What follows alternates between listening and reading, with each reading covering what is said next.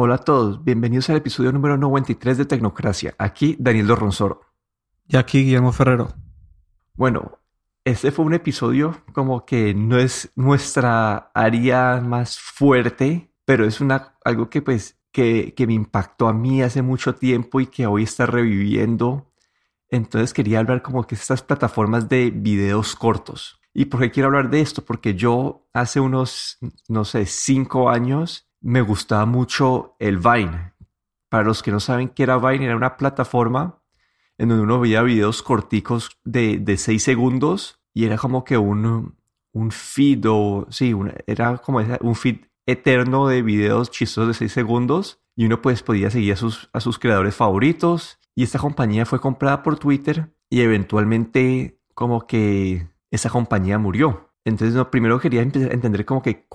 si tuviste algún tipo de experiencia con Vine, ¿qué te parecía? Pues sí, la verdad es que estaba en Vine y no sé si llegué a poner algún video mío, pero sí que seguía a algunos creadores de contenido bastante buenos. Había un chico que no sé si tenía un acento francés, hablaba inglés, pero no sé si era canadiense o francés, pero creaba unos vídeos muy buenos de humor. Y cada semana tenía 2 o 3. Y la verdad es que era muy interesante, ¿no? Porque eran estos vídeos de 6 segundos que se pueden ver en cualquier momento, ¿no? Y la idea para mí, pues, era muy buena. Y la verdad es que pensé, bueno, yo pensé que iba a tener más futuro. Pero bueno, Twitter la compró y yo creo que a partir de ahí, pues, empezaron, no sé si sus problemas. Sí, ahí para mí fue como una tormenta perfecta para Vine, porque en esa época Twitter todavía estaba teniendo problemas con la rentabilidad del negocio de ellos. Entonces en esa época ellos tuvieron que, para ser más rentables, tuvieron que reorganizar la compañía, sacar gente, y parte de lo que salió en esta corte de gente fue la plataforma de Vine. Lo vieron como un costo y además de eso... fue también como que en la época en la que Instagram y Snapchat empezaron a adquirir gloria y muchos de los creadores de Vine salieron de la plataforma, ¿no? Porque no tenían este apoyo. Entonces, si tus mejores creadores se van saliendo de la plataforma, como que poco a poco todo se empieza a desmoronar y acabar. Entonces, como que esa fue como que la mini historia de Vine. Sí, yo creo que aquí Vine, pues... probablemente tuvo 2 problemas. Uno por parte de Twitter, que la compró, era cómo monetizar Vine.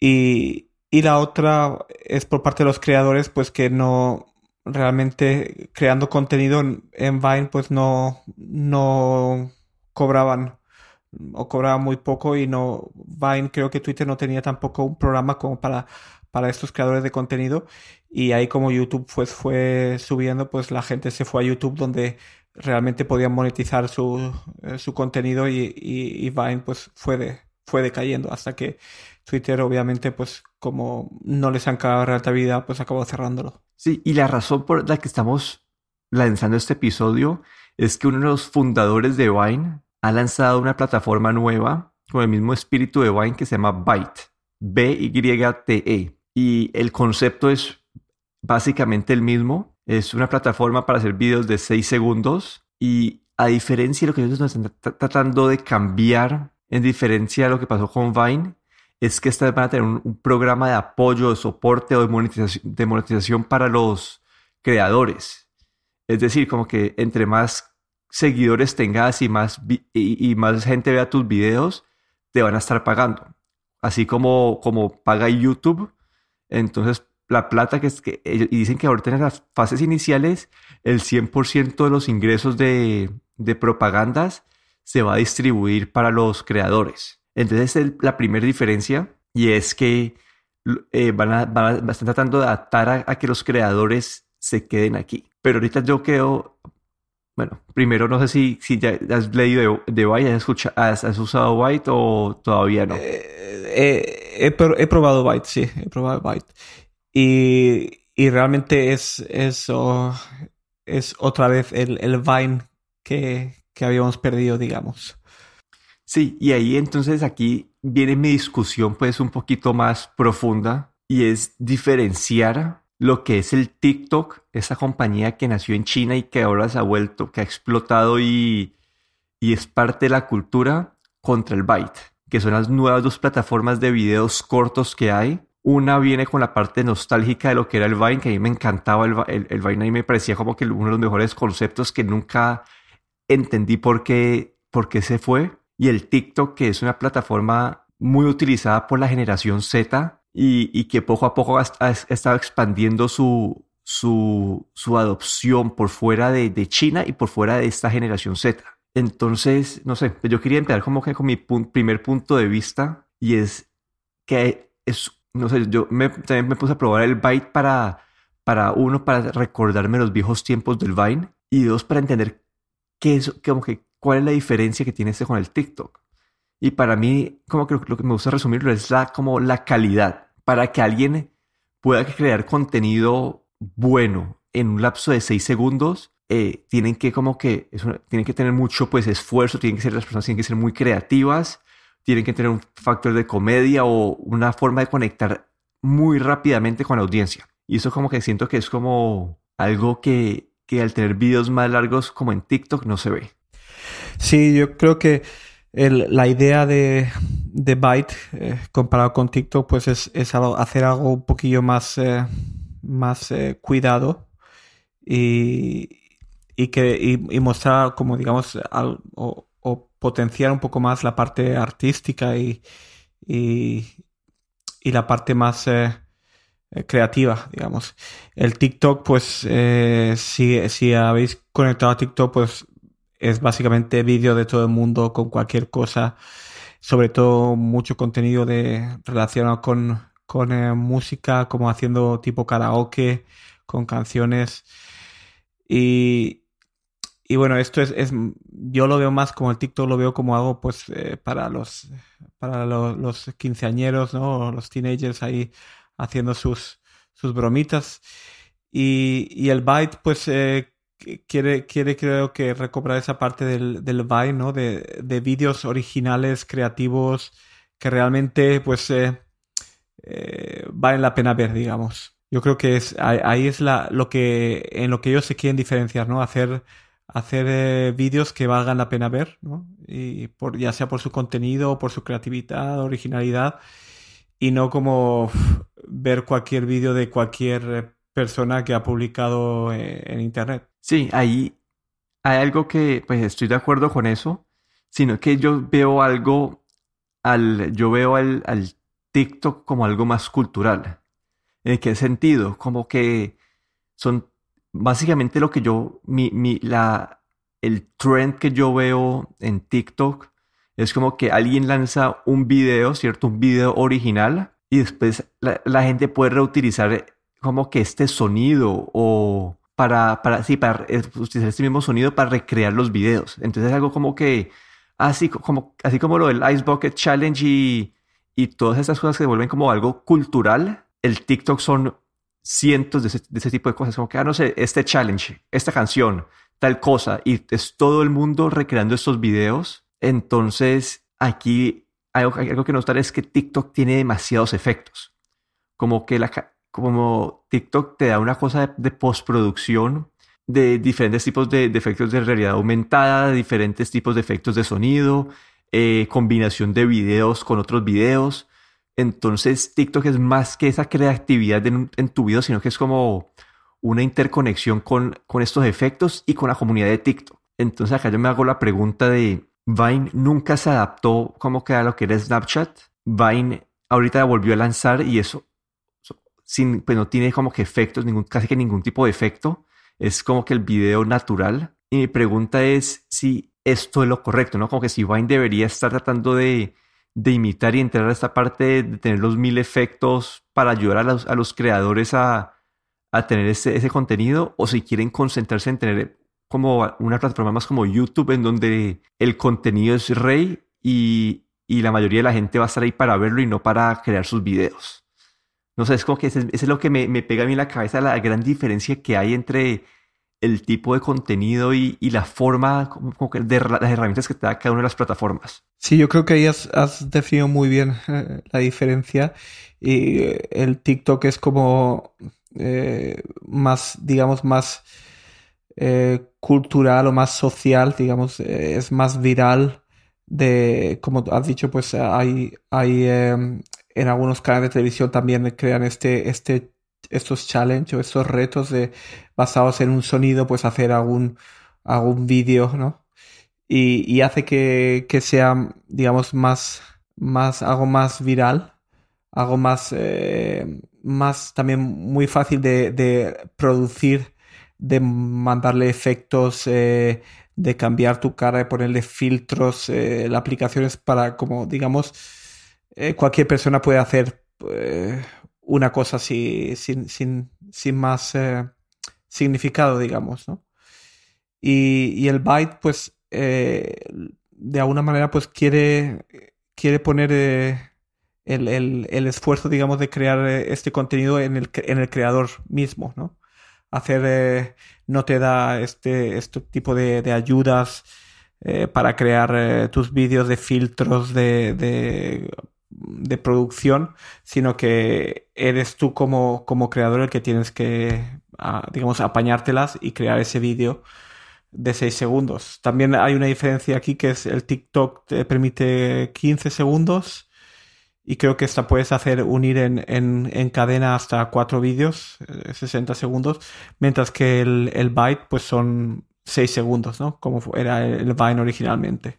Sí, y esa misma naturaleza del largo o la duración del video hace que pues, el contenido en sí sea diferente. Pero sí, como que para mi forma de lo que estoy tratando de estructurar en mi cabeza es que el Byte va a ser como que algo enfocado en los creadores y tratar de buscar a la gente, pues, sí, que estas personas consigan más seguidores y puedan como que mover adelante la plataforma. Y siento que el TikTok es algo más donde le quieren dar estos 15 segundos de fama a miles de usuarios a través de sus diferentes trends y que cada, no sé, este mes está el trend de tal baile y todos los usuarios hacen ese baile. Entonces, como es siento que es más de darle visibilidad, aunque también hay creadores en TikTok con miles o millones de seguidores. Y que ellos ya siguen como el modelo de Instagram de hacer sponsorships o, sí, de hacerles propagandas a marcas dentro y así es como monetizan ellos sus cuentas de TikTok. Como que todo este hecho como que de cómo monetizan y el hecho de esta parte de copiar videos y esas tendencias, creo que va a ser como que hacen que la naturaleza de los dos sea completamente diferente. Y al final, pues, no sé, mi pregunta va a ser, ¿qué va a pasar en el futuro? Como que va a salir un competidor de Facebook para esto, como que Facebook ha sido muy bueno como copiando y adaptándose a la competencia. Eso lo vimos como que, no sé, hubo un momento en que yo usaba mucho Snapchat, hasta el momento en que Instagram adoptó como que todas las funcionalidades que tenía Snapchat y básicamente Snapchat, si estabas dentro de los servicios de Facebook, se volvió redundante. Entonces mi pregunta es, ¿será que ahorita Facebook va a hacer algo para entrar a este mercado? Como que es un mercado que está explotando y es algo como paralelo a sus productos ya existentes. Sí, aquí la verdad es otra pregunta que yo me hago es si realmente hay lugar para un Byte en la situación actual, ¿no? Donde tenemos TikTok, que básicamente TikTok nació en China y se convirtió o se expandió internacionalmente, pues yo creo como sin ser forzado, ¿no? Fue la gente que fue conociendo este servicio y ahí fue aumentando, ¿no? Sin parar. Y saliendo fuera de China, pues toda Asia y luego, bueno, toda la parte occidental, ¿no? Pero este Byte, ¿no? La idea que tiene Byte detrás de sí, no sé si estamos preparados para un servicio tan, digamos, estructurado y tan, desde un principio, pues tan concentrado en creadores y en vídeo de 6 segundos, ¿no? No sé si realmente hay cabida para ese tipo de servicio, ¿no? En el momento en el que estamos ahora. Facebook tiene Instagram tiene también vídeos. Sí, Facebook lanzó también hará 1 año y medio así, mandó Lasso, que básicamente quería competir contra el TikTok, pero es algo que parece que no, no ha podido o no ha despegado, ¿no? Está actualmente disponible creo que en Estados Unidos y Latinoamérica, pero no ha llegado a tener el éxito que tiene TikTok, ¿no? Aquí Facebook pues tendría que, si quiere entrar en este mundo de los vídeos cortos, pues tendría que o bien reinventar o crear una parte, algo así en Instagram, que ya tiene de hecho vídeos, pero no tiene este servicio dedicado a vídeos. Intentó también el año pasado, hace 2 años, el Instagram TV. También intentaron como concentrarse en la parte de vídeos, pero parece que tampoco han tenido mucho éxito, ¿no? De alguna manera no han podido manejar este tipo de servicios, como por ejemplo TikTok, y ahora este nuevo competidor que es Byte, o no sé si decir competidor o este nuevo servicio, digamos, ¿no? En el que como hemos comentado, pues se quiere recompensar a los creadores. Pero como he mencionado, pues no sé si realmente tienen la visibilidad que necesitan para poder crear un servicio rentable. Sí, la verdad no tenía en cuenta yo lo de Lasso, lo de Facebook Lasso, y creo que acá eso pues es como un problema de la gallina o el huevo, ¿no? Como que Facebook no es fuerte con la generación Z, ¿cierto? Entonces ellos necesitan, tratan de lanzar este Lasso para poder atraer usuarios de esta generación para que, no sé, en 30 años sigan teniendo ellos como que una base de usuarios buena, pero al ser Facebook tampoco pueden, como que no atraen a esta gente. Entonces no la tienen y no la pueden atraer.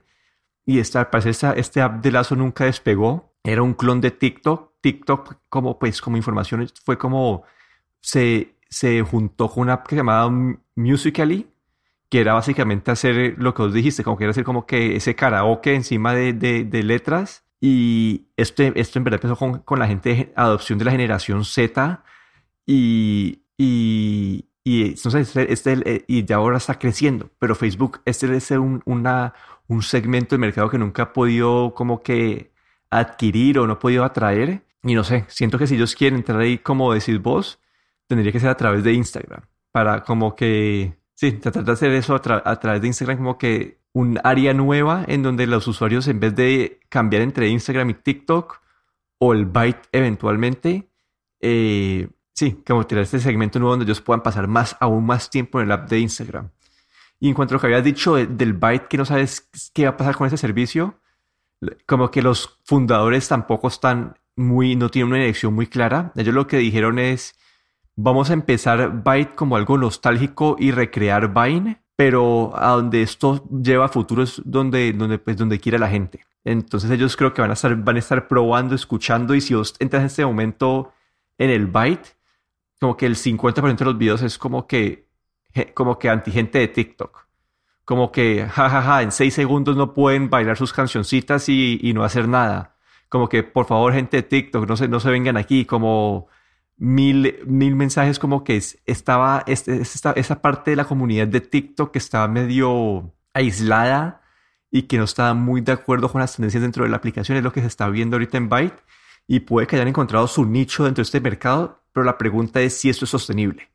Sí, la pregunta aquí es eso, si realmente hay cabida para un nuevo servicio cuando ya tenemos en lo que son redes sociales de vídeo, pues tenemos TikTok, tenemos Instagram, que pertenece a Facebook, y bueno, y el Snapchat, y como tú bien dices, pues el poder capturar ese mercado de gente joven, esa generación Z que es más difícil, digamos, de controlar o de dirigir, ¿no? Y el TikTok pues se ha convertido en algo como, digamos, ha virado hacia TikTok sin ninguna, a lo mejor, necesidad de demasiado marketing, sino que ha sido como algo así de facto, ¿no?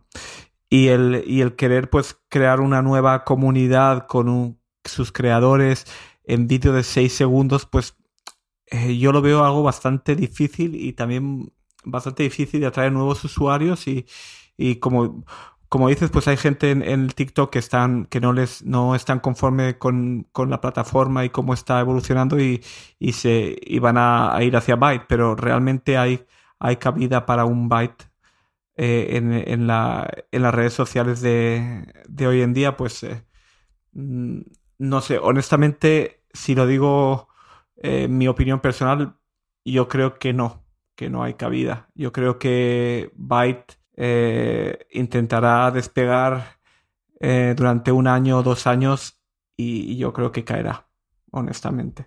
Bueno, el tiempo nos contará eso, pero ese fue nuestro repaso de la actualidad de esas plataformas de videos cortos. Si les gustó este episodio, pueden abrir la aplicación de Apple Podcast, buscar Tecnocracia y dejarnos una reseña con 5 estrellas. Aquí me despido. Daniel Dorronsoro en Twitter en @dedorron. Y aquí Guillermo Ferrero en Twitter @gadgetero.